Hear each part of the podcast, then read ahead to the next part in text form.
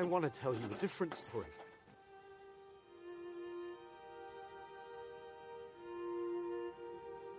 See, before the end, Qué lindo cuando la serie te sigue sorprendiendo, o mejor dicho, te vuelve a sorprender. Cuando una serie que te enamoró, que te cautivó, que se convirtió en parte de tu vida, te vuelve a dar lo que aquello a lo que te había acostumbrado. Después de que vos seguiste y seguiste y seguiste viéndola, defendiéndola y bancando ciertas cosas que no te convencían tanto, pero que hacías fuerza para que te gustaran un poquitito más, De golpe, te sorprende con una cosa como esta.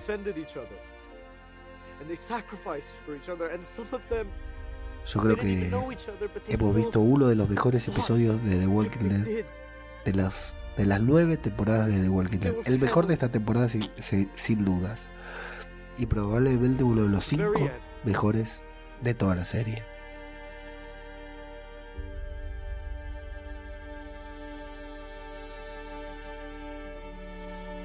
Esto es Zombie, cultura popular. Otro podcast sobre The Walking Dead.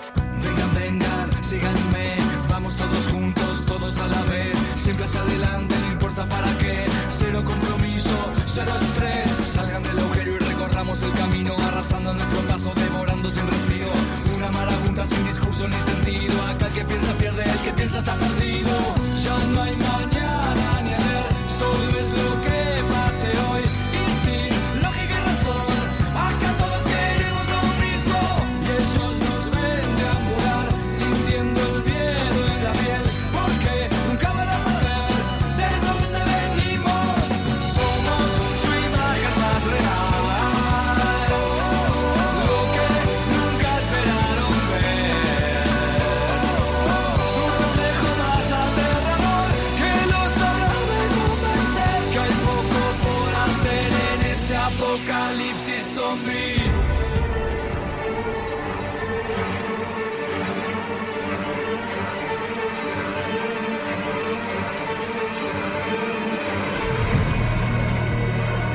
¿Qué tal, amigos?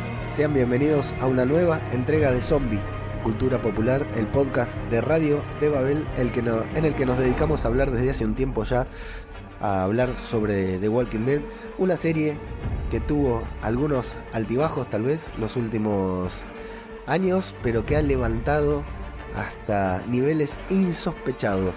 No sé si, si podemos decir de muchas series, de varias sí, pero eh, de series tan importantes, tan grandes como The Walking Dead, que hayan llegado a un punto tan regular de, de, de mucha gente que dejó de ver la serie, de, de críticas negativas, de comentarios negativos hacia la serie y volverse a, llegar a un nivel tan alto como el, al que ha llegado en este último episodio, el número 15 de la novena temporada titulado The Calm Before o la calma que antecede, la calma antes de, algo por el estilo, porque se va a encadenar con el episodio, con el título del episodio de la semana siguiente.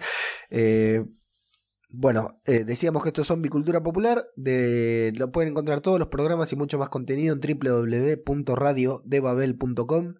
En Twitter nos encuentran como arroba zombicultura, en Instagram como arroba zombicultura popular y eh, tenemos un canal de difusión de Telegram que es t.me barra zombie CP. Zombie, la letra C, la letra P. Ahí son todos los canales donde nos pueden encontrar. Y bueno, vamos a meternos con el episodio con The Calm Before porque hay mucha tela para cortar y es muy, pero muy tarde. El episodio comienza con dos personajes desconocidos hasta el momento eh, que descubren Hilltop en su aniversario. Los vemos que están escapando de caminantes en su aniversario y se encuentran ahí a las puertas de Hilltop. Tenemos un beso, una escena romántica, una pequeña elipsis y vemos que esa señorita que habíamos visto ya está habituada en el reino y que es la, aquella que Henry había dicho que fabricaba las monedas de madera que no tenían ningún valor pero que fabricaba, bueno, es esta señora que le regala esa mo moneda a su marido por el aniversario. Cinco años dicen que cumplen, lo que no queda claro, o al menos no me queda claro a mí, si los cinco años los cumplen ahí en, en, en Hilltop o si lo están cumpliendo en general ellos, digamos, pero bueno, cumplen el aniversario nuevamente y en un nuevo aniversario vemos dos aniversarios, el de afuera, el de adentro y el nuevo que es el actual, otro aniversario más, en el que se van a la feria un día después de la comitiva que partió en los episodios anteriores. Eh, bueno, muy lindo, llevan una cajita Hilltop tallada, se ve que es una artesana. Pero bueno, se van viajando hacia el reino, lugar al que nunca van a llegar porque nos encontramos con la carreta caída. Hilde, que es el nombre de esta señorita que hacía las monedas de Hilltop, muerta. Y alguien que no sabemos quién es, no tenemos idea quién es, que canta curiosamente la misma canción que Alfa le cantaba a Lidia, que está comenzando a despellejarla. En ese momento me pregunté yo para qué la despellejaba, porque no le servía la cara para hacer una máscara de susurrador. Pero bueno, eh, luego nos enteraremos para qué la estaba despellejando, para qué le estaba cortando el cuero cabelludo con tanta precisión. El, el reino, bueno, ahí tenemos los títulos, la presentación de The Walking Dead, que muy acertado, el cura Legañas probablemente la próxima semana tenga un nuevo cambio en la presentación, ahora lo vamos a hablar. El rey está dando un discurso muy bueno, un discurso muy emotivo en el que menciona a Rick, en el que menciona a Carl, en el que menciona a Jesús. Eh, la verdad que es un discurso emocionante, aparte cuando lo mencionan a Carl, Sidic traga saliva, cuando lo mencionan a, a Jesús, Tara se lamenta. La verdad que es un discurso muy lindo, un discurso tanto para los habitantes de las comunidades que están ahí presenciando la feria como para nosotros. Es muy emotivo y hacen mención al puente que, que hizo volar Rick, al puente que estaban construyendo, al puente que hicieron volar. Y Ezequiel dice que se unieron no contra un enemigo en común, sino por el bien común, por el bien de todos. E inauguran la feria ahí con un paso de comedia con Jerry como siempre, la feria de los nuevos comienzos, tal como se llamó el primer episodio de esta novena temporada. Carol está por irse para buscar a Henry. Recordemos que en el episodio anterior se había, había terminado con Carol preguntando a dónde estaba Henry. El rey dice que tendría que ir, que ir él, pero bueno, cuando estaban por salir, entra, abren el portón, entra la caravana de Millón. Eh, está re bueno ahí ver a Luke, al músico, que celebra cuando llega a Connie haciendo con las manos el, el típico gesto que es un aplauso para la gente que, que, no tiene audición. Y bueno, entra Henry que se abraza con sus padres, Carol que abraza a Daryl como siempre, Ezequiel que saluda a Millón y le agradece por estar ahí. Carol, que se sorprende a ver a Judith, o no la conocía, o hacía mucho tiempo que no la veía, le preguntan a, Judith si conocía, si sabe quiénes eran, y Judith muy feliz dice que los dibujó, hacía dibujos de ellos desde que era chiquita y los reconoce. Eh, de hecho, hasta dice que le ha crecido mucho el pelo a Carol, algo que a nadie le pasa inadvertido, pero llega Tara, contrariamente a lo que siempre es, que es una mina sonriente, que siempre está haciendo humor, llega Tara y dice que el trato no era traer a Lidia con ellos. Así que bueno, se hace una reunión rápida, improvisan una reunión, porque claro, recordemos que en el reino no tenían idea sobre los susurradores, recién se están enterando de esta nueva y gran amenaza a la que están expuestos, sobre todo teniendo a Lidia ahí entre ellos. Bueno, aparecen en el teatro, en el lugar donde Ezequiel celebra todas sus reuniones, eh, Millón se excusa por no haberlos apoyado durante todo este tiempo, que estaba confundida, que creyó que lo que tenía que hacer era proteger a su gente, pero se olvidó que su gente eran todos, que ahora está ahí y que van a volver a ser todas las comunidades una sola, tal como Rick y Carl querían. Gabriel dice que Alejandría está dispuesta, que votaron clandestinamente sin Millón, la espalda de Millón, y Alejandría está dispuesta a darle asilo a Lidia, Lidia agradece. Y Tara entiende que no importa quién le dé asilo a Lidia, los susurradores la van a emprender contra eh, Hilltop, que es cierto, es lo que hablábamos en el episodio pasado, porque está claro que al primer lugar a donde Alfa va a ir a romper todo es a Hilltop. Eh, Millón dice que bueno, que ella también desconfió de Lidia, pero que al, haber al, al sentir esa desconfianza de Lidia, eh, entendió por qué Rick desconfiaba de ella cuando Millón apareció con leche maternizada en la prisión. nos hacen recuerdos de, de momentos precisos de la serie. Es, es genial ese romance que la serie vuelve a tener consigo misma. Porque ya lo hemos dicho, ¿no? Que hay episodios en los que parece que la serie no se acordara de lo que sucedió y personajes hacen cosas que nada tienen que ver. Acá Millón dice que entiende por qué Rick desconfió de ella, entiende por qué todos desconfiaron de Tara, algo que ya hemos dicho, ya hemos hablado de que Tara eh, empezó disparándoles eh, del lado del gobernador, digamos, y después se convirtió en miembro fundamental del equipo.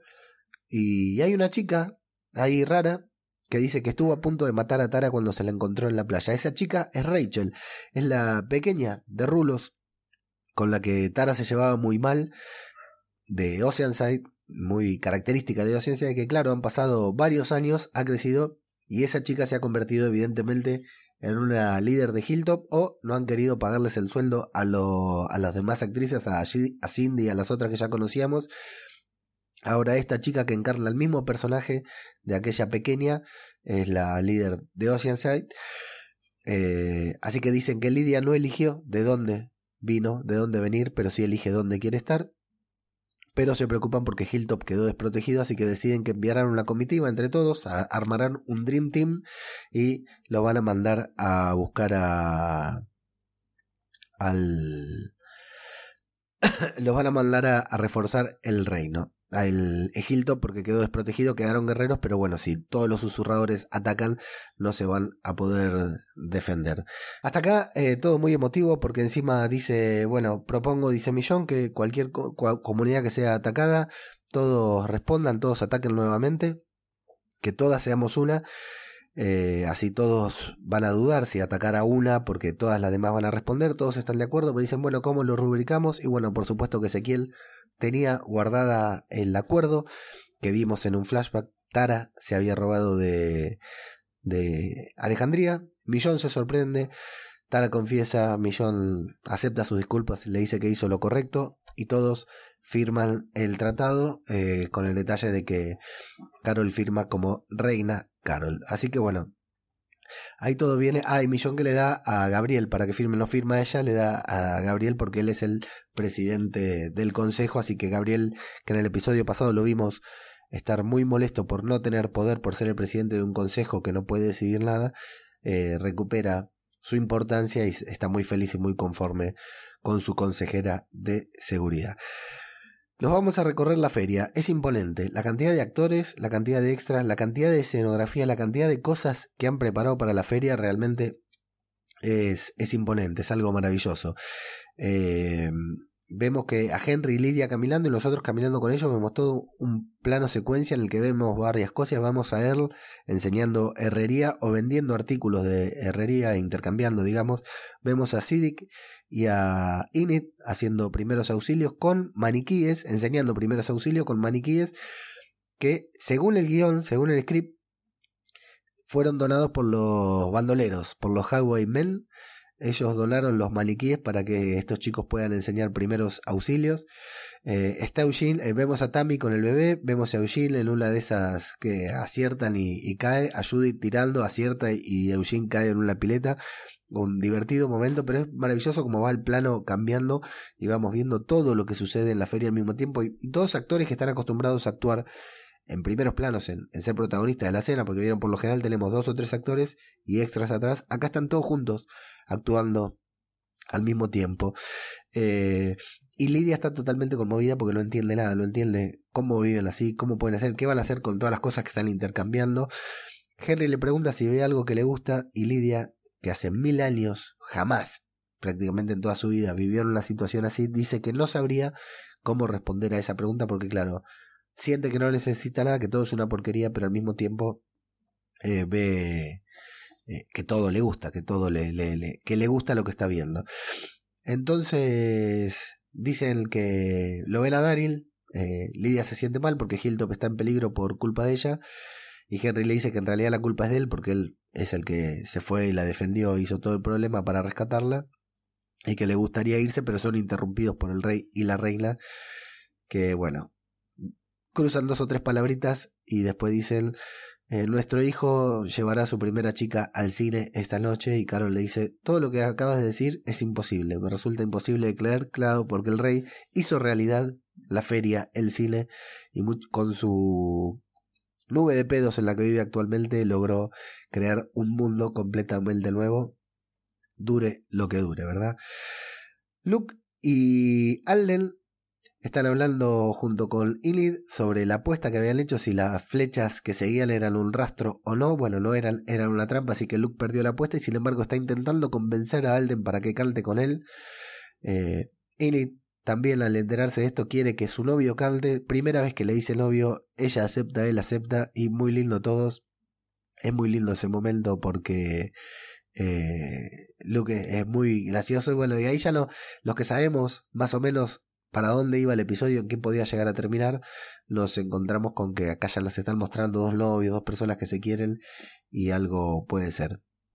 Eh, hay que tener cuidado después porque hay algo que dice Connie, está Connie con la hermana hablando, eh, hablando, ¿no? Hablando el lenguaje de Celias. Esta escena es sensacional porque pone música emotiva, silencio y las expresiones de las actrices haciendo el lenguaje de Celia hablando de que, bueno, cualquier adiós puede ser definitivo porque una se fue, Connie se fue sin despedirse y podría haber sido la última vez que se vieran.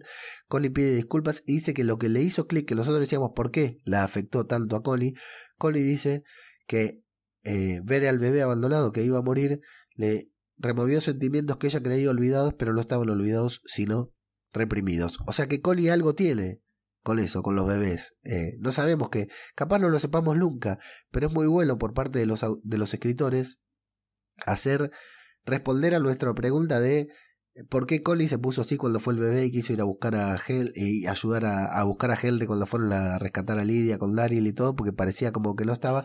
No los termina de confirmar, no los termina de convencer, pero sí lo deja en claro que hay algo que Collie tuvo, hay algo que le pasó a, Tony, a Collie que le quedó como un trauma y que, bueno, eso la movilizó a hacer todo lo que hizo. Y es una muy linda escena, muy bien rodada, porque no tiene diálogo, es muy, muy emotiva, solo con el lenguaje de Celias y con música. Muy bien filmada, un, un golazo. Después de Connie y su hermana tenemos una escena que acabo de perder el, el guion porque toqué una tecla que no tenía que tocar y encima tiene 12 hojas el guion. Acá estamos. Siddiq le cuenta a Millón sobre el discurso con el que Rick, con el que el rey empezó la feria que hizo mención a Rick. Le dice que le hubiera gustado mucho escucharlo y a Millón se lamenta de habérselo perdido. Y bueno, le cuenta que se tiene que ir rápido porque van a salir, el, no dijimos que van a salir inmediatamente, no van a salir mañana porque el reino está desprotegido, así que quieren salir ya, lo antes posible. Eh, quiere que Millón se quede y ir él, pero Millón le dice que no, que se va a ir ella, que continúen con el plan y que lo ayude a cuidar a Judith, que está, la vemos ahí jugando en el piso con Jerry. Y Siddiq le dice, bueno, me va a venir bien la práctica. ¿La práctica para qué? Después te lo cuento, le dice Siddiq. O sea que Millón no sabe nada del hijo de Rosita y acá es un gancho porque es como que Sid quiere intercambiar el lugar con Millón. Millón le dice que no. Nosotros creemos que alguno de los dos puede llegar a morir. De hecho, Millón tenía muchas cartas ahí puestas y sí, bueno, como es un personaje importante pero no es fundamental, también podría haber sido. Y bueno, ahí los dejan ya y aparte, la próxima vez que te vea te lo diré ya nos deja la duda sobre si alguno de los dos va a morir o no, a los que sabíamos que tenía que haber un par de muertos en este capítulo. Eh, Adi se encuentra con Henry, la chica de anteojos, que ya la habíamos visto coquetear con él, se encuentra con Henry, le pide disculpas por haberlo delatado, mientras los otros dos muchachos Rodney y Gage, creo que se llama el otro, le dicen a Lidia que no cause problemas, que no se meta entre Adi y Henry porque ambos se gustan mutuamente y que en Hilltop son una comunidad cerrada y que se cuidan unos a los otros. Eh, vuelvo a decir que Lidia es muy buena actriz porque está ahí y con rostros los mira con desconfianza, no se sabe si, si va a reaccionar, si les va a gritar, si los va a insultar, no se sabe qué es lo que va a hacer finalmente se va, pero me, me, resulta muy convincente la actuación de la chica que hace de Lidia. Cal está hablando con Tara Cal, el oriental que muchos confunden con Glenn, pero que es originario de Hilltop desde el primer, la primera vez que apareció Hilltop. Eh, le dice a Tara que, ella, eh, que no puede ir con ellos, que van a ir ellos y que al otro día vaya ella porque no se pueden ir todos juntos. Tara decide quedarse para ultimar los detalles de este pacto de protección que acaban de firmar. Al mismo tiempo, Magla y Yumiko se van con el escuadrón y se despiden de Luke. Todas despedidas, todos momentos, y gente que dice Tara que dice quiero ir con ustedes, no vos quedate. Entonces ahí estamos viendo como la, las cuerdas del destino que los guionistas pretenden hacernos creer que eh, con las que nos hacen jugar a este muere, este no muere, Tara muere porque se queda, el otro muere porque se va, este hubiera muerto si se hubiera ido en su lugar, etcétera, a lo largo de todo el capítulo. Connie se despide de Daryl, quien le pide que cuide a Perro, y hay una mirada de Daryl a Connie que por primera vez me hace creer que algo puede pasar entre los dos. La, la primera, varios los están shipeando, a mí me pareció una pavada. Yo insisto, insistía en que Daryl nunca iba a tener una pareja, el de Walking Dead. Pero esta vez los enfocaron, le enfocaron la cara a Daryl que me da la sensación de que algo puede llegar a pasar. No sé si estoy del todo de acuerdo, pero bueno, esperemos a que los guionistas nos sorprendan. Y Henry y Ezequiel le agradecen a Daryl por eh, eh, Henry por haberlo eh, ayudado a no meterse en problemas, casi, ¿no? Y le ofrecen vivir en el reino cuando todo esto pase. Así que bueno, parten. La moto de Daryl aún tiene combustible. Daryl encara la caravana en su moto y Carol se saluda a lo lejos con Ezequiel eh, y vemos una cara muy extraña de preocupación. Con Carol nos vamos con el carruaje en el que van Millón y Carol y ahí hay un corte. Eh, los bandoleros de Highway Mel están con DJ, el guardaespaldas de Millón, como le hemos dicho un par de veces. Eh, se encontraron con la caravana de Hilde o Hilda, a quien vimos en el primer episodio. Y justo se encuentran también con Daryl y su gente. Deducen que son los susurradores, a los que todavía no le habían dicho susurradores, le dicen los de las máscaras, una cosa así. Eh, Daryl ve un rastro, deciden seguirlo, pero se van a dividir porque hay que ir a rescatar al reino. Se divide en realidad porque creen que pueden encontrarlos con vida. Entonces deciden seguir el rastro sin pensar o tal vez pensando de que sea una trampa. Eh, así que bueno, ahí se dividen y también ahí vemos que el grupo se empieza a dividir en dos. Digo, ¿cuál es el grupo que va a tener su destino final? ¿Uno o el otro? ¿No es cierto?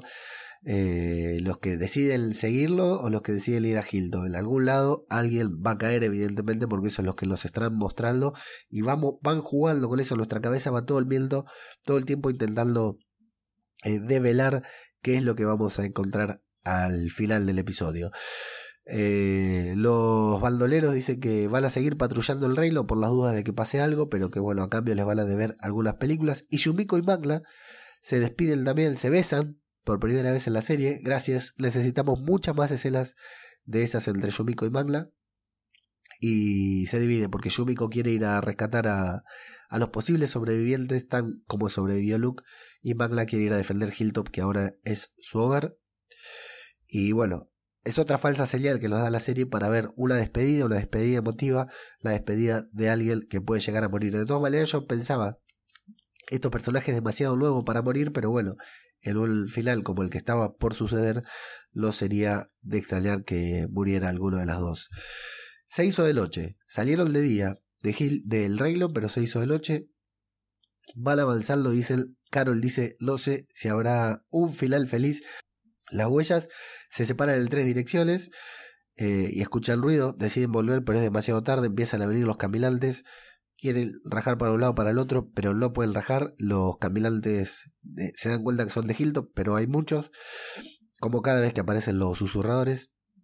Los acorralan, se forman en rondita y vemos ahí lo que es la, la pericia, ¿no? De los experimentados, los que están en el apocalipsis desde hace tiempo y se convirtieron en líderes, en sobrevivientes, porque en una muy linda escena, no necesariamente época, pero sí en una épica, pero no, pero sí en una muy linda escena eh, termina matando a todos los caminantes en planos cortitos y en primerísimos planos en los que se le ven las armas y terminan cayendo. Ahí limpian todos los cuatro, quedan rodeados de caminantes.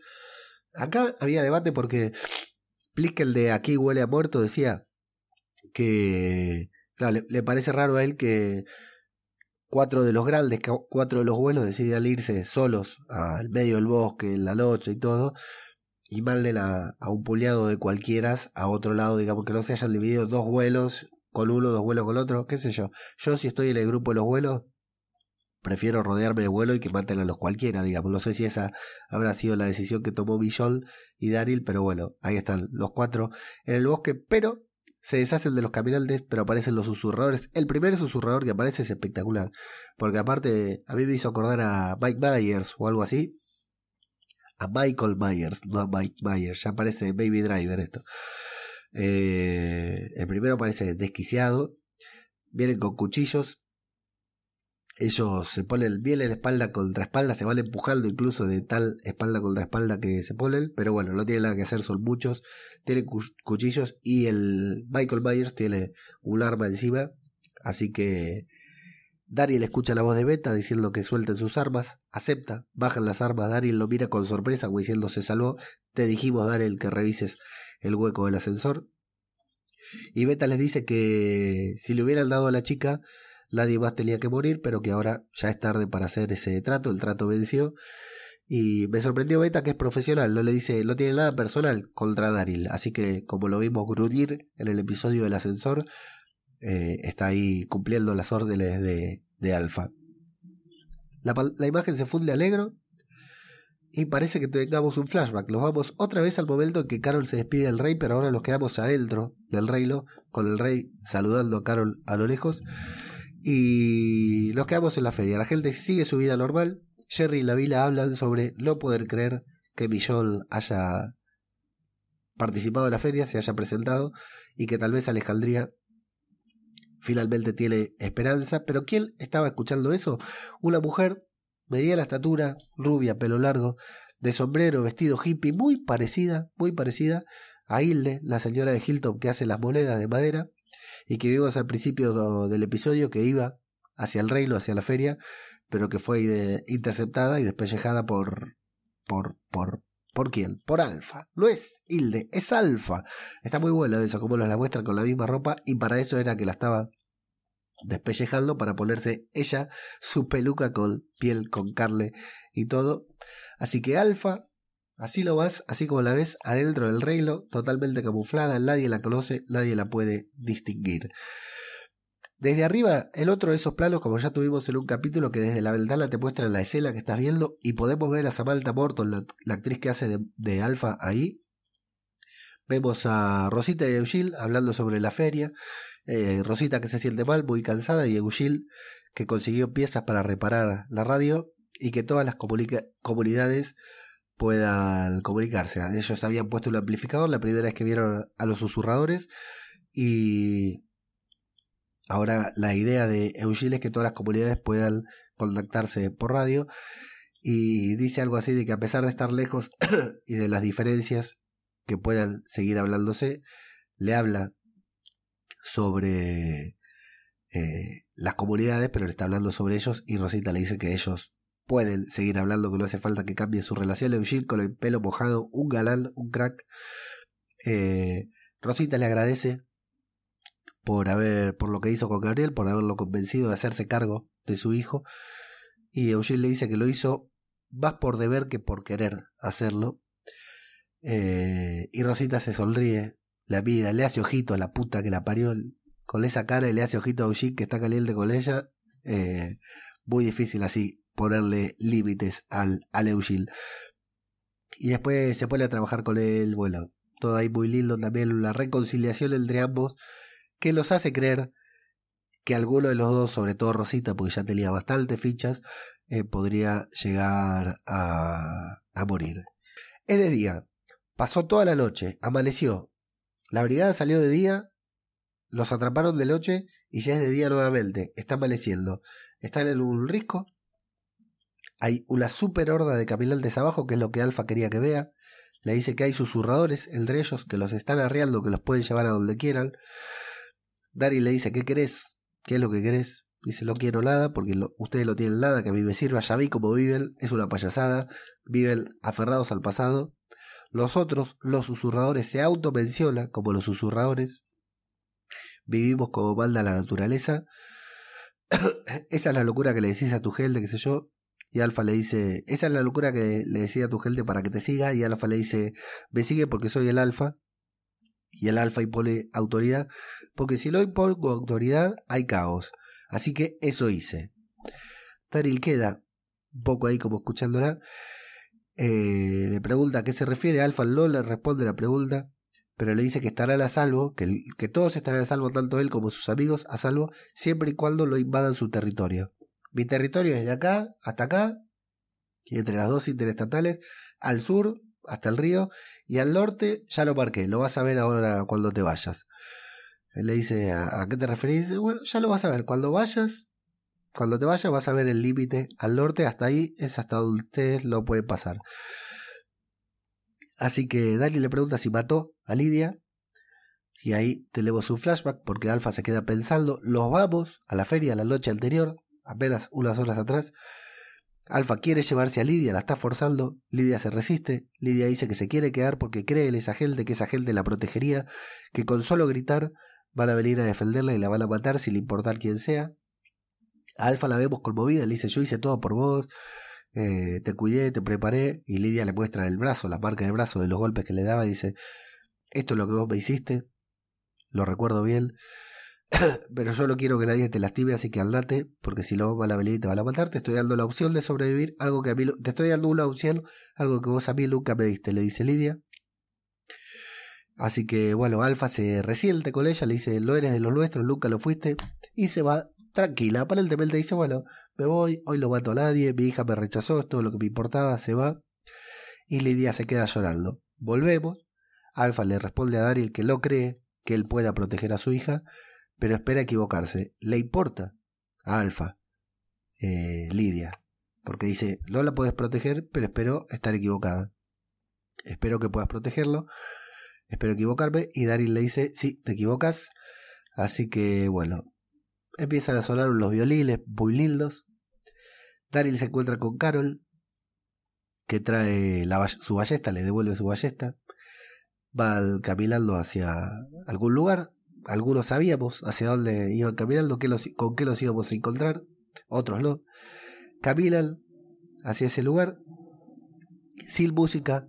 Alfa está en soledad mirando hacia el horizonte, se le acerca Beta, le pregunta por Lidia, antes los habían mostrado que a Beta le llamaba la atención, esto seguramente lo, lo se desarrolle más adelante. Le, Alfa le dice que quiere estar sola, y cuando se queda sola, justo pasa el susurrador con más peor mala suerte del mundo, pasa por ahí, ve a Alfa llorando. Y en vez de hacerse el boludo, en vez de simular irse caminando para otro lado, se la queda mirando como diciendo, eh, Alfa está llorando, ya no está el Alfa. Así que Alfa lo llama, le mete un puntazo en la cabeza y lo liquida. Así que, y vemos a Alfa conmovida, pero que bueno, respira hondo e intenta sobreponerse. Pero nuestro querido grupo de cuatro supervivientes va caminando se encuentra con Siddiq, abordazado, golpeado, dolorido, quebrado. Eh, lo liberan y Siddiq, sin decir nada, lo único que hace es señalar. Señala, ¿vieron eso? Siddiq señala con un dolor en el rostro, señala hacia arriba, eh, con desesperación. El plano se empieza a alejar de ellos, vamos tomando perspectiva. El lugar donde filmaron es increíble, la verdad que qué lugar para filmar. Ven algo, intenta distinguir, vemos a lo lejos 10 palitos, que serán manzanas acarameladas de las que contamos antes, 10 palitos que están ahí. Un hermoso lugar, vemos que el plano es de la escena es de donde filmaron el lugar que consiguieron es genial. Supongo que es el mismo que ya vimos alguna vez cuando eh, Alejandría, Hilton y el rey los enfrentaron al santuario. Se acercan lentamente y vemos en sus rostros que comienzan a comprender, a entender qué es lo que están viendo. Yumiko llora, en el momento que Yumiko llora y se tapa la boca de desesperación, creemos que vamos a ver a Magna, ¿no? Cuando Yumiko se desespera y se desconsola, pero no, lo vemos a Ozzy, el líder de los Hawaii Bell, que espal descanses, amigo. Pancho Chicha le dijeron los chicos de Aquí huele muerto. Eh, un lindo personaje que salió por dos, tres capítulos. los violines empiezan a sonar más fuerte. Todos sabemos que son varias picas acá. Estamos viendo, vemos la primera.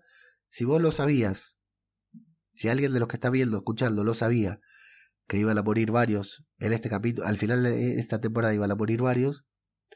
Si vos no sabías lo que iba a pasar, al ver la primer pica ya te habían mostrado de lejos que había 10 picas más o menos, entonces ya sabes que hay varios personas que van a haber muerto así como Ozzy. El dilema acá es cómo va jugando la serie, cómo va jugando el episodio, para mostrarlos quién es, para que mientras tanto nuestra cabeza, vaya pensando quién va a aparecer en la pica. El primero que vemos es a, es Ozzy. El segundo es otro, su, segundo albaldo, que no me acuerdo cómo se llama. El tercero es DJ, el guardaespaldas de Millol, y ahí vemos la reacción de Millol que está llorando junto a Sidney. Los vamos al reino, curiosamente. Cortan la escena para llevarlos al reino, de una escena que parece que no tiene nada que ver. Eugil y la que yo creo que es la hija de Frankie están buscando a Frankie. Recordemos que Eugil fue muy unido a Frankie en el santuario. Primero cuando las tres esposas de Ligan lo cuidaban y estaban con él, y después cuando él estaba a cargo de la fábrica de balas, ellas cocinaban. Bueno, Sidic con la chica esta, que supongo que es la hija, están buscando a Frankie y vemos eh, la cabeza de Frankie en la pica. Por cierto, Frankie, qué bombolazo, qué picardía que nos perdamos a esa actriz en The Walking Dead.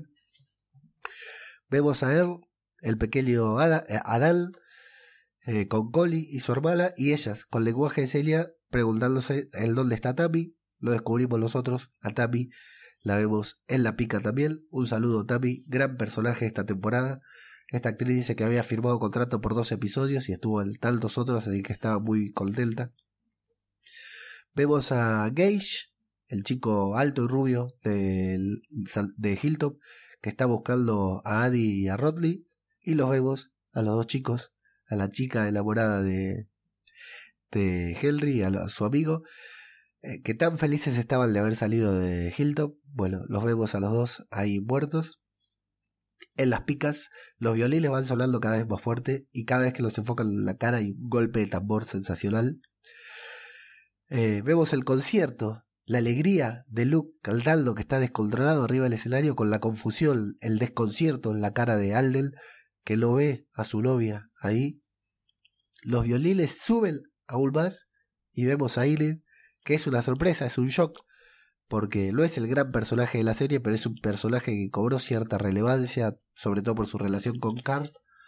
Es una sobreviviente, a quien sabíamos que la actriz se iba de la serie, pero bueno, la encontramos ahí en, la pica, eh, pero es muy lindo el contraste del concierto, la alegría de Luke, el desconcierto de Alden, para ver después a Ile y ya con la música a fondo, Vemos a Sidic y a Millol, a Sidic llorando desconsolado, a Millol llorando, pero a Sidic llorando desconsolado.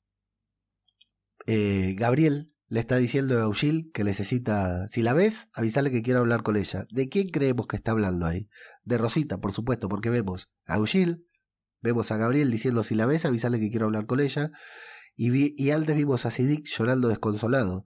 Entonces, ¿de quién creemos que está hablando? De Rosita que encima está embarazada, encima es un personaje que todos consideramos que podía morir y bueno, lo iba a decir algo del cómic, pero no lo voy a decir por si hay alguien como yo que no los haya leído. El 12, todos pensamos en Rosita, yo cerré los ojos ahí, dije, no, me muestran a Rosita muerta, todos pensamos en Rosita, ¿a quién los muestran? A Tara. ¿Qué? A Tara. Nadie la calculó. Nadie calculó, creo que nadie calculó a Tara muerta. Vemos a Tara, yo no lo pude creer. Si era Rosita me ponía a llorar, pero no pude creer el momento que vi a Tara. Daryl, vemos que va mirando una a una todas las cabezas eh, y los cortan el reino. Lidia corre, le avisa a Ezequiel que su madre estuvo en el reino y que no puede encontrar a Henry. El 12 nosotros que... Nada. Habíamos visto a Daryl mirando. Lidia le dice a Ezequiel, no puedo encontrar a Henry, estuvo mi mamá. No. No puede ser. ¿Qué? La voz en off de Daryl gritándolo. Los violines bien arriba, más arriba que antes. Una pica que lo vemos qué cabeza tiene arriba. Y a Daryl corriendo para agarrar a Carol. Entonces entendemos. La da vuelta, le dice, mírame a mí, mírame a mí, lo mires más, mírame a mí, le dice Daryl a Carol. Es demasiado tarde, Carol ya miró, ya se dio vuelta, ya cerró los ojos, ya hizo puchero, ya volvió a mirar, ya lo miró a los ojos a Daryl otra vez, Carol en brazos de Daryl. Entonces no lo muestran, la pica. Vemos todas las picas una por una con una Steadicam que va girando desde la primera hasta la última. Y la última pica, ¿cuál es? La última pique, la última pica es la cabeza de Henry convertida en zombie, estacada ahí. Sin palabras, sin palabras. La verdad que fue. Ese, ese momento fue maravilloso. No es tanto por Henry, sino por, por todo el, contexto, ¿no? Carol, Daryl, la música, la sorpresa. Eh, y nuestra cabeza, mi cabeza por lo menos, diciendo, cuando Lidia le dice al rey, no encuentro a Henry, vos decís, Henry lo puede ser, no puede ser Henry. Eh, los presentaron el personaje esta temporada, los hicieron elaborarlos a mí. Me hicieron. Hay mucha gente que lo odia, ya, ya no sé, le importa. A mí me encanta Henry, me parece un gran personaje que tenía tanto para crecer, que su argumento venía tan fuerte, que lo habían emparejado con Lidia para, para que hagan. Supuestamente Henry va a tomar la trama de Carl en el cómic, que aún sigue vivo. Y ya mataron a Carl y ahora mataron a Henry. O sea, podemos decir que fue una cagada que hayan matado a Henry, pero si no ponemos a emitir, no nos ponemos a emitir juicios sobre las decisiones que toman los creativos de la serie, fue un sorpresón. La verdad que a mí me impactó, me impactó de manera increíble y le hablar cuando pensamos en Carol, que ya vio morir a Sofía y ahora lo ve a, la vio morir a Sofía convertida en zombie y ahora lo ve a Henry convertido en zombie. Por suerte hay las dos veces Daryl para darle una mano y para contenerla. Además, lo curioso es que la serie te presenta un personaje, los convence durante varios capítulos para tener un nuevo protagonista y de pronto se lo limpia así. Eh, y la realización fue excelente. El plano se va para atrás, quedan todas las picas en primer plano, atrás los sobrevivientes, atrás el paisaje, los violines explotan bien arriba y bueno, vemos todo, picas, cabezas, gente llorando, demoledor. Final, demoledor, estoy seguro que, que los quebró a todos. Podía ser el final del episodio, ¿no? ¿Era el final del episodio? ¿Todos creíamos? No, había un poquitito más. La imagen se funde alegro y lo tenemos a Sidic frente a todos, de pie, supongo que en la feria, dando un discurso. Cuenta que él estuvo ahí, que los vio. Vemos el rostro de la gente que quedó, a el rey, a Carol, eh, dice que estaba ahí, que estaba listo para morir cuando vio que todos morían, que él también ya estaba listo, estaba preparado. Él entendió que ese era su momento. Eh, pero dice que escuchó una voz que le susurró al oído, díselos, y luego un golpe lo desmayó y al despertar ya estaba solo. Cuenta lo malo, que fue todo, que fue algo malo, algo perverso, algo diabólico, pero que Alfa los dejó con vida Cree él que Alfa lo dejó con vida para que lo cuelte y todos tengan miedo y se dividan nuevamente, decidan encerrarse y no meterse con ellos, pero que él quiere contar otra cosa. Entonces tenemos un pequeño flashback en cámara lenta en el que vemos, escuchamos las palabras de Sidic de fondo y vemos a todos los que vimos en las picas, aún con vida, atados algunos, encerrados en un establo, en el que se llena de pronto de caminantes. Y Sidic cuenta que Ozzy Alec y DJ los encontraron y les dieron la oportunidad. Y los vemos entrar a los tres como salvajes. Entran en cámara lenta, sin, sin escuchar audio, porque es con música de fondo. Entran como locos ahí a defender a gente que no conocen, sobre todo DJ un poco sí, pero Ozzy hace dos capítulos no conocía a nadie. Y entró ahí a jugarse la vida a un establo repleto de capilantes y de gente vestida de capilantes, más peligroso todavía, para salvar y los vemos ahí peleando con uno, tirando golpes. Vemos a DJ que, también eh, golpea a uno y es atacado por otro. Eh, dice que, en ese momento todos le dieron, le dieron la oportunidad y que todos lucharon, todos, hasta el que no era luchador, lucharon. Vemos toda la pelea en cámara lenta. Vemos a Tara peleando y sacándole un nombre de encima a DJ. Vemos a Tammy, la vieja, que está defendiendo al chico, a Gage, al chico que está en el piso, lo defiende a palazos. Vemos a Adi y a Ilith. A Ilith, por supuesto, peleando. Tiene mucha cancha esa piba, peleando con mucha habilidad. Recuerde que sobrevivió solo comiendo tortugas y poniéndose en guardia a la cámara con un cuchillo en la mano. Sí, dice, lucharon codo a codo el uno por el otro a pesar de no conocerse, porque claro, el de todas las comunidades separadas lo fueron recolectando. Nosotros pensamos que iban a agarrar al grupo que se iba a Hilton. Nosotros pensamos que iban a agarrar a alguno de estos cuatro, ¿no? Fueron agarrando uno cada uno de diferentes lugares, no se conocían, pero lucharon igual codo a codo. Vemos que uno empuja, el otro golpea, a pesar de no conocerse hasta el final. Y lo vemos a Henry que se pone de pie a Henry no lo vimos luchar, me pareció injusto eso que no lo veamos luchar a Henry. Se pone de pie, se queda mirando algo y ese algo que él trae es Alfa, todavía con la ropa que usó para camuflarse en el reino, y Henry y Alfa mirándose cara a cara sabiendo, Henry, que todo está perdido, que lo hay por qué luchar. Sí, dice que la lucha no duró demasiado, que murieron enseguida, pero que bueno, por lo menos lucharon, y que deben continuar ellos eh, por ellos y por los otros, por los que quedamos vivos, porque ellos, nuestros amigos, nuestra familia murieron siendo héroes. Y esa es la historia que yo quiero contar, dice Sidic, la que quiero que recordemos. Así que ahí, muy emotivo, también podría ser el final del episodio, pero no es. Otro falso final. Me gusta mucho esa escena porque el capítulo fue tranquilo, incómodo, ¿no? Los ponía nerviosos con estos flashbacks que tuvo. Y esta escena le agregó la épica que lo tenía el capítulo, porque lo había visto, lo había habido una batalla, lo había habido una pelea. Y esta escena le agregó una época un tanto extraña, porque vemos a gente luchar con la esperanza, los emociona verlos luchar, después de que quedamos devastados al ver las picas, los emociona verlos luchar, a pesar de saber que no tienen oportunidad, a pesar de saber que van a morir porque ya lo vimos muerto. Pero le agrega al episodio la épica que le faltaba. No era el final, hay una escena más en la que Daryl está con Lidia en las picas. Pasó el tiempo, vemos que hay mucho viento, hace frío. Ella se quita la moneda de Hilltop que tenía como colgante y la deja debajo de la pica de Henry. Se van, comienza a libar. Wilter is coming, Wilter is here, el de Walking Dead también. La misma moneda que al principio del episodio cuando Alpha mata a Hilde tenía sangre, vemos una moneda de Hilltop, pero esta vez con lieve. Y así, de esa manera, mis amigos, así termina el episodio número 15 de The Walking Dead titulado The Calm, The Calm Before.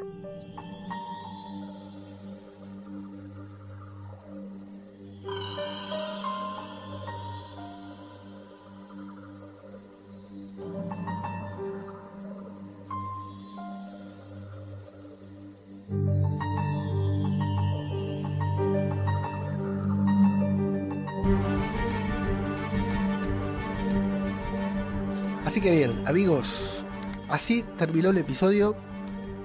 Sin dudas para mí, uno de los mejores, el mejor de la temporada, ya lo habíamos dicho la semana pasada eso, ¿no? Pero este es mejor que el episodio anterior, por supuesto. Y uno de los mejores cinco de toda la serie. Cuando termine la temporada, que es la semana que viene, ¿no? Voy a intentar recapitular adentro de mi cabeza y no tengo dudas de que este episodio está en el top 5 y tal vez top 3 de los mejores episodios de The Walking Dead, junto con el episodio en el que murieron nuestros queridos Glenn y Abraham, Abraham, sin dudas es uno de los mejores episodios. ¿Pero por qué? Es uno de los mejores episodios. Creo yo que los realizadores fueron jugando con los otros durante toda la serie, presentándolos a Henry, Henry de la forma en que lo presentaron en aquel episodio luego del salto temporal eh, filtrando se había filtrado el cura legalia de Arderás por esto te liga la, la, lista definitiva pero había varias listas de ahí por ahí dando vueltas en las que el tema es que todo esto ya sucede en los cómics sabemos yo lo leí todavía eso estoy esperando terminar la temporada para ponerme al día estoy ansioso. Eh, en el cómic también eh, en la feria pasa esto de las picas pero mueren otras personas que no vamos a decir quién para no spoilear además yo no lo leí. Entonces especulaba mucho y los realizadores lo han ido eh, plantando semillitas para desconcertar, desconcertarnos durante mucho tiempo. Tenían varias opciones para hacer. Una de ellas, y de la que todos teníamos miedo, era que esto terminara en un cliffhanger, ¿no? Que la sorpresa final, así como cuando Ligan empezó a, a batear la cabeza de alguien y no nos lo mostraron hasta el año siguiente y quedamos todos. Eso fue buenísimo, fue histórico para The Walking Dead, pero al mismo tiempo hubo mucha gente, hubo mucha gente a la que no le gustó, que se enojó con The Walking Dead por hacer eso. Entonces, podían hacer lo mismo, podía terminar en que todos miraran las picas y primero que esto lo podrían se lo podrían haber guardado para el último capítulo para el último episodio. Y todavía nos queda un episodio más. Hicieron la gran juego de trolos, que es el último episodio, el que tiene todo el quilombo. Se lo podrían haber guardado para el último capítulo. Podrían haberlo dejado en un cliffhanger y no mostrarlos de quiénes eran las cabezas que estaban en la pica. Dejarlos con las caras de los sobrevivientes viendo ahí a sus amigos puertos. Y después, eh, bueno, eligieron hacerlo de una manera, eligieron hacerlo en el último capítulo eligieron mostrarlos bien en primer plano y con yo creo que la realización del episodio fue perfecta.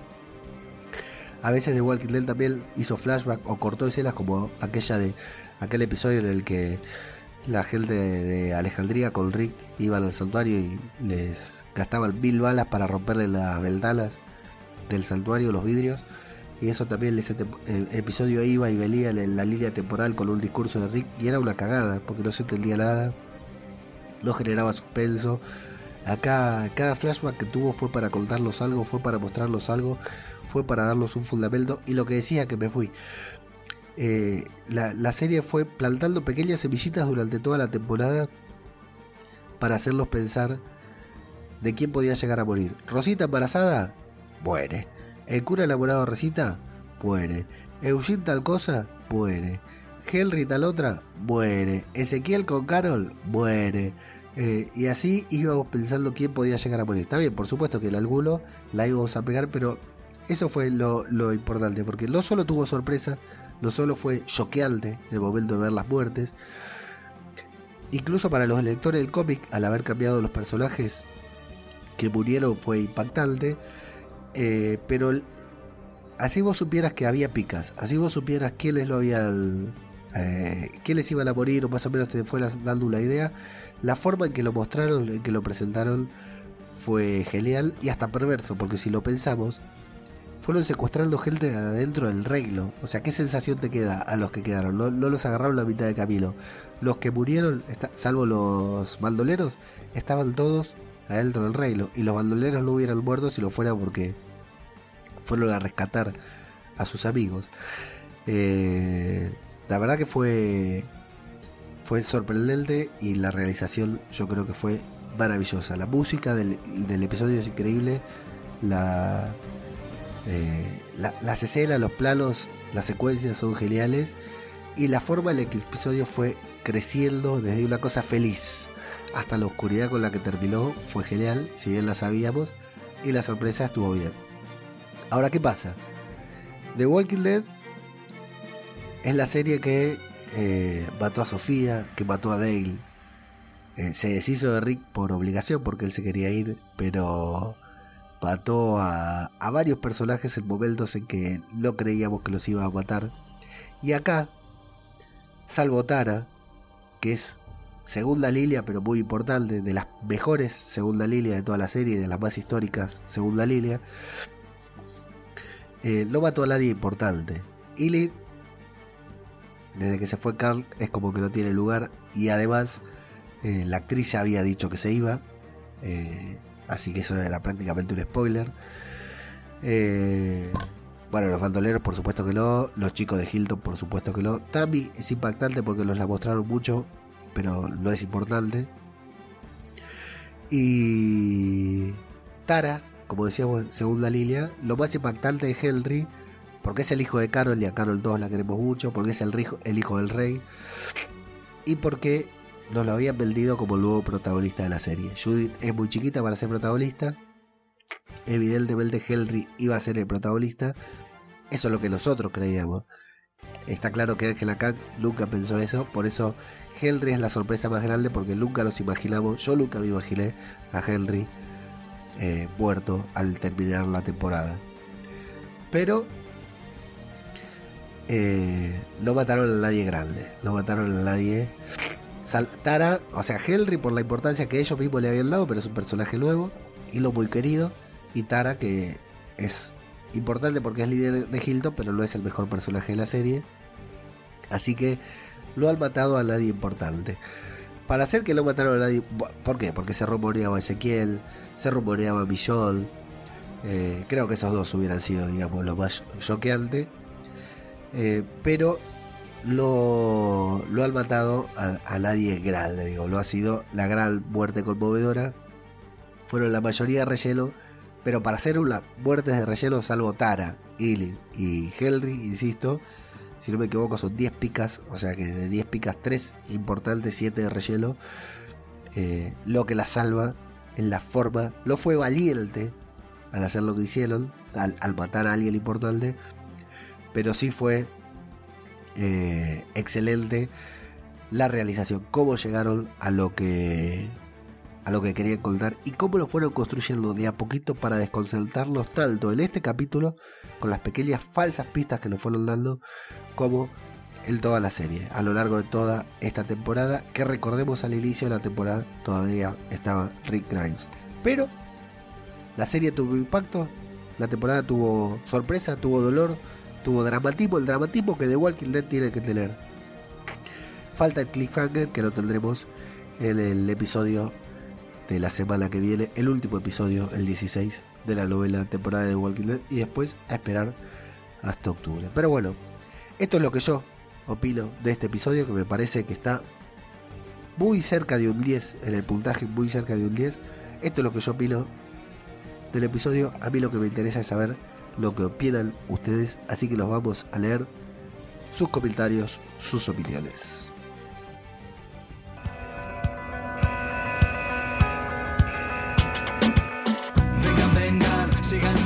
Nos vamos con los comentarios. Primero, eh, a ver, vamos a YouTube, donde hay una banda de gente o una banda de comentarios, no sé.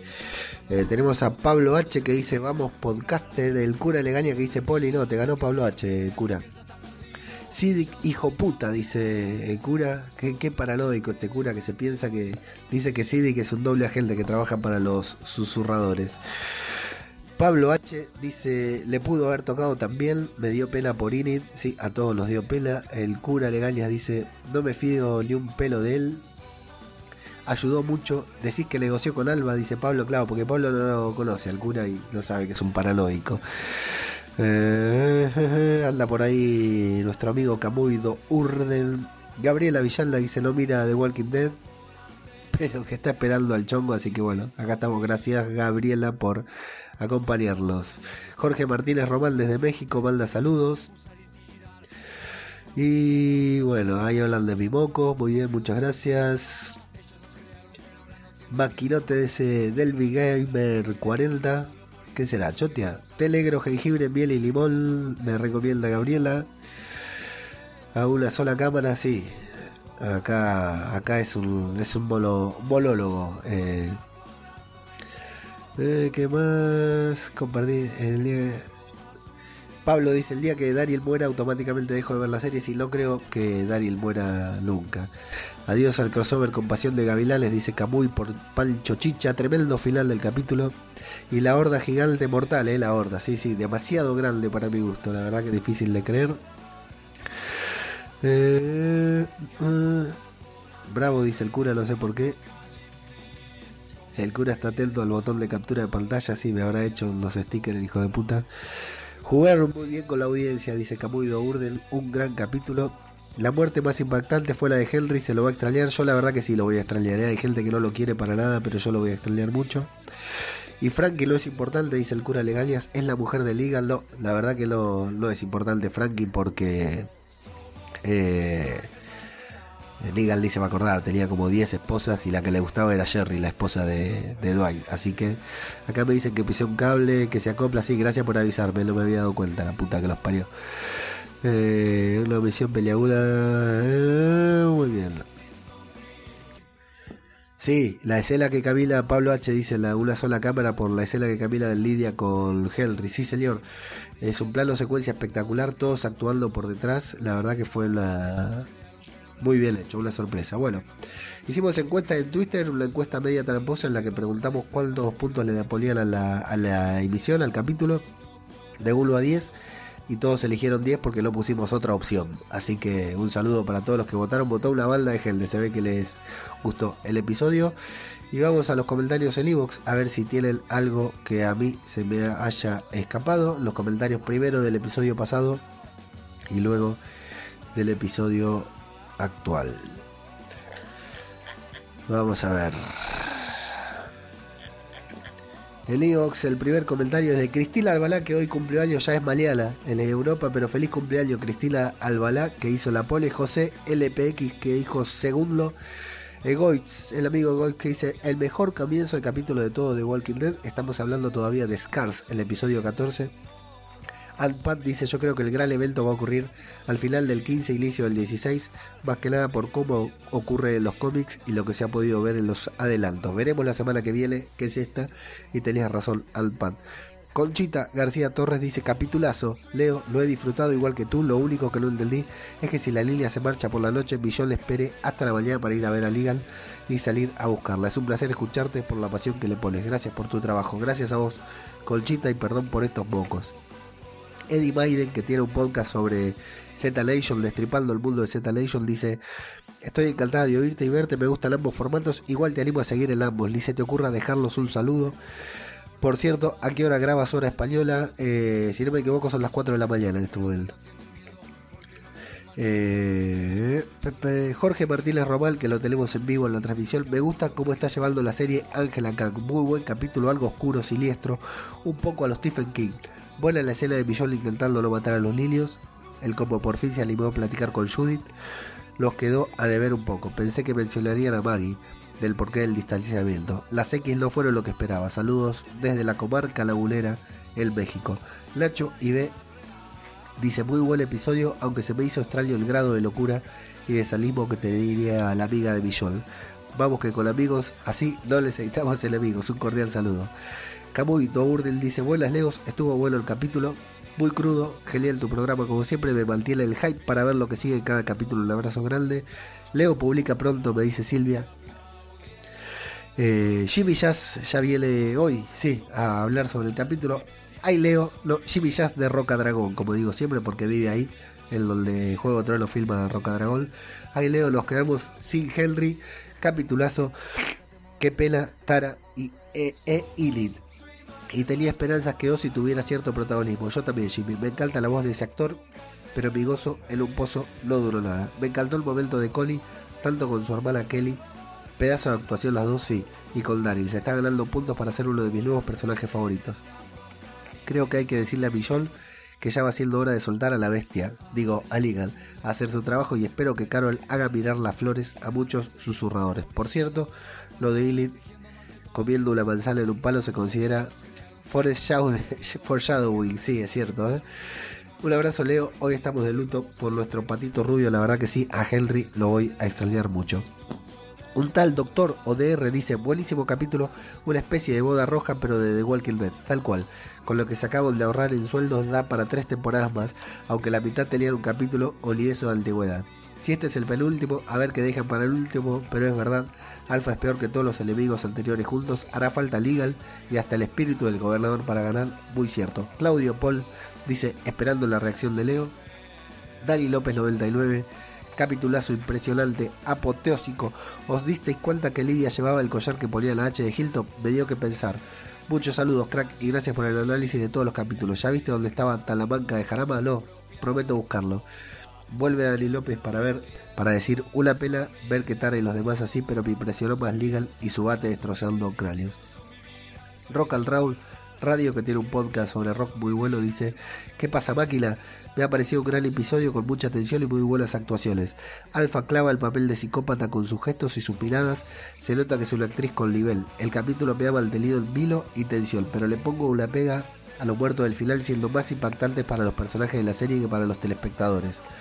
Entiendo que a los personajes les impacte ver muertos a los siete primeros, porque los conocían en persona, pero a los que vemos la serie nos importan lo justo y nos da igual.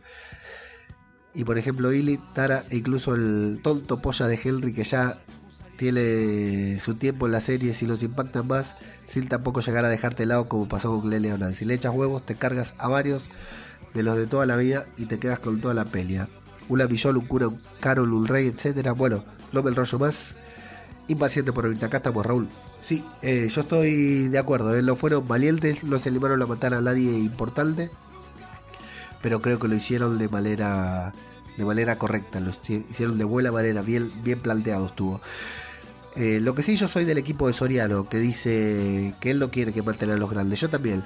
Billon, Daryl, Carol, déjenmelo en paz, a los tres tranquilos. Después, hasta Ezequiel, eh, puedo aceptar que lo meten, pero Billol, Daryl y Carol, y por supuesto Rick, que ya lo está, yo los quería hasta el último episodio. Y Carl, nuestro querido Carl, que viene a la Comic Con, viejo Carl. A ver si consigo moneda para ir a verlo. Soriano dice, Leo, vaya capitulazo. ¿Cómo ha crecido la serie con Ángela Kang, la madre que la parió? Ni puto caso al cura Patralias y sus pitostes. Un saludo. Un anónimo que viene y dice, capitulazo. Este sí ha estado bueno, merece ver la serie por estos finales de temporada. ¿Qué pasará en el último? ¿Serán cuatro poblaciones sumisas o se sublevarán? Me dio pela Ilit. Yo la hubiera dejado que tuviera más folleteo con el rubio. Tara la mata a la hora que empezaba a desarrollarse el personaje y Henry, bueno, Henry le dieron protagonismo para que su final impacte. En fin, tal cual, Anónimo, estoy de acuerdo. Serie Fuego dice, pero ¿cómo han podido matar a Tara, hijos de mil putas? Y viene el cura Legalia, que también está en la transmisión en vivo para decir, capitulazo, le podemos buscar tres pies al gato, por ejemplo, con estas cuestiones. ¿Cómo pueden sacar a los siete del reino sin que nadie se dé cuenta? Si tienen a los más fuertes vencidos, desarmados e indefensos, ¿por qué no los matan y así mostrar su poderío absoluto? ¿De verdad era necesario humillar a Eugene tanto? Primero Judith y luego Rosita. En fin, que los han descolocado con un episodio 15, el modo final de temporada, con lo que una de dos. O los dejan con la cabeza loca en el episodio 16, con otro giro espectacular, o con un mal sabor de boca, con algo insulsoso hasta febrero. Podata, aunque Soriano no lo crea, Siddick es un Judas. Explícale lo de Gimple, el Talking Dead. Saludos amigos. El Talking Dead estuvo eh, el actor que hace de Siddick, eh, la actriz que hace de Tammy y Gimple y el conductor, eh, Chris no sé cuánto, le pregunta a Siddick si lo es sospechoso, si lo es raro que haya dejado vivir a Siddick. El actor que hace de Siddick dice que no, y Gimple dice, Gimple es el productor general de la serie. Dice, sí, es sospechoso que lo haya dejado libre. Entonces Siddick se da vuelta y le dice, pero ¿cómo que es sospechoso? Dice, vos no es sospechoso, dice que Siddick es bueno. No, no, es sospechoso que lo haya dejado vivo, dice Gimple. Entonces Siddick le dice, pero vos sabés algo que yo no sé. Así que quedó re loco y Siddick le dice, yo soy el que sabe qué es lo que piensa, qué es lo que piensa Siddick. Lobos le dice a la persona que habla con los eh, guionistas para decirle qué es lo que tienen que escribir. No fue muy gracioso, yo lo estoy contando como el orto, pero bueno. Y viene tal gorro que dice, último maquilote, como siempre me acabas de mejorar la opinión del episodio que ya era muy buena, gracias y cuídate ese resfriado. Eh, ¿Cuándo dijo esto? ¿Ahora? No, bueno. Ahí está, muy bien. Así que muchas gracias eh, a todos los que comentaron ahí el iVoox. A ver si hay algo más. El iVoox no entró la demás. A ver si entró algo en YouTube.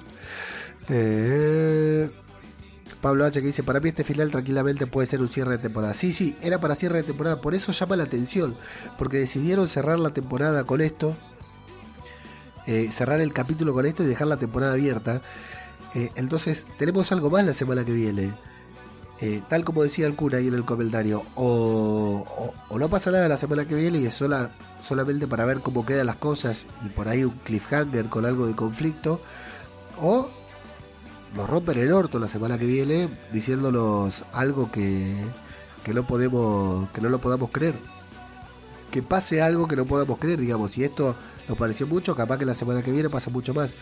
La verdad que no tengo info todavía lo estoy buscando me banqué toda la temporada libre de, spo de spoiler a pesar del, del cura legalias así que eh, acá estamos bueno la verdad que para mí fue un capitulazo fue único. Eh, realmente estuvo hecho de manera.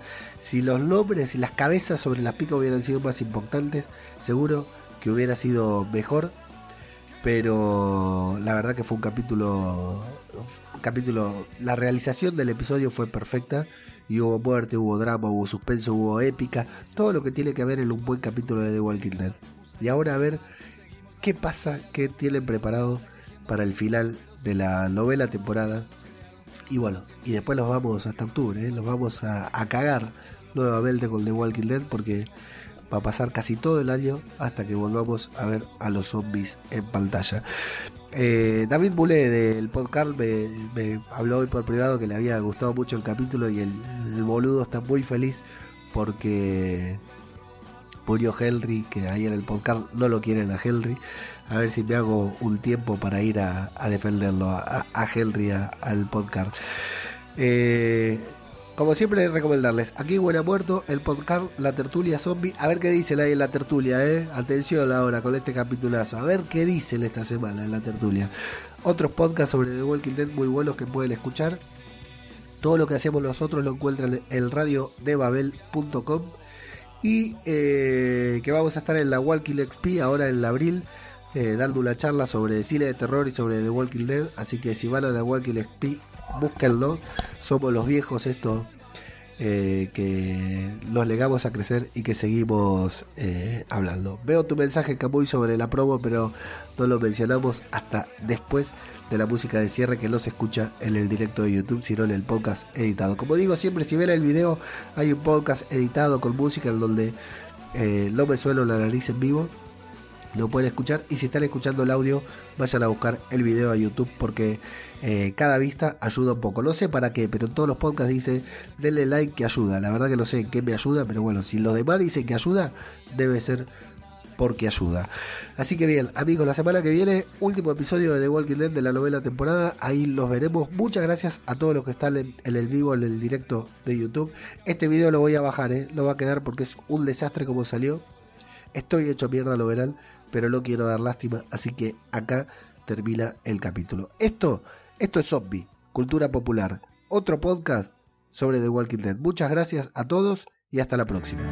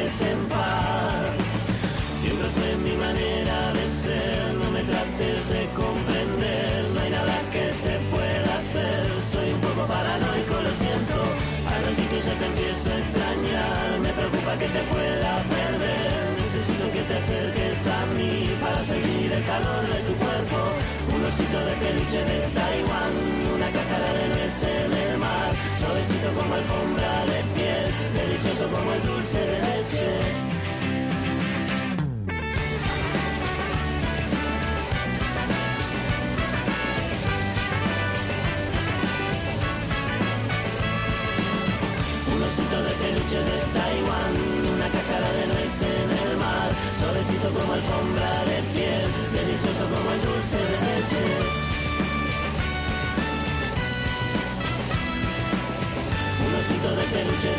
Bueno, acá estamos, ya me soné la nariz de vuelta. Eh, no tenemos muchos spoilers, lo que sí podemos ver. eh, lo que vamos a hablar en esta parte del episodio es de las de las promos del episodio que viene, porque eh, la verdad que lo estoy leyendo spoiler y bueno, pero aquel que no quiere ver las promos lo tiene que escuchar esto porque aquí, después de, los créditos, hablamos de las promos que se vieron. Lo que vemos es que llegó el invierno mal a The Walking Dead a full como en el cómic, o sea, una tormenta de nieve, la tormenta se llama el episodio que viene, una tormenta de nieve terrible, y vemos que el santuario cae, el, el reino cae, Eh, lo vemos a Ezequiel decir, bueno, aguantamos hasta acá, pero nada más, tenemos que exiliarlo, tenemos que salir de acá, y para irse, evidentemente por alguna razón, tiene que cruzar el territorio delimitado por Alfa. Y lo mejor de los avances del capítulo que viene es que Carol dice, estos límites los puso Alfa, ella sola por su cuenta, nosotros nunca los, los aceptamos, así que vamos, dice Carol, ya viendo que va a ser un, un choque entre esas dos hermosas mujeres y personajes de The Walking Dead. Y después hay un pequeño sneak peek, eso que te muestra una escena que a modo de color solamente los muestran caminantes enterrados en la nieve y que claro, vos vas caminando en la nieve, con la nieve hasta las rodillas y abajo están los caminantes atrapados. Así que es muy pero muy impactante. Eh, no mucho más que eso. Eh, mucha intriga para ver cómo deciden terminar la temporada porque esta nueva eh, showrunner puede decir, bueno, terminemos tranquilos con un cliffhanger o puede decir, eh, hagamos morir a cuatro o cinco fans eh, mientras ven el episodio. Así que aquí los veremos la semana que viene. Gracias.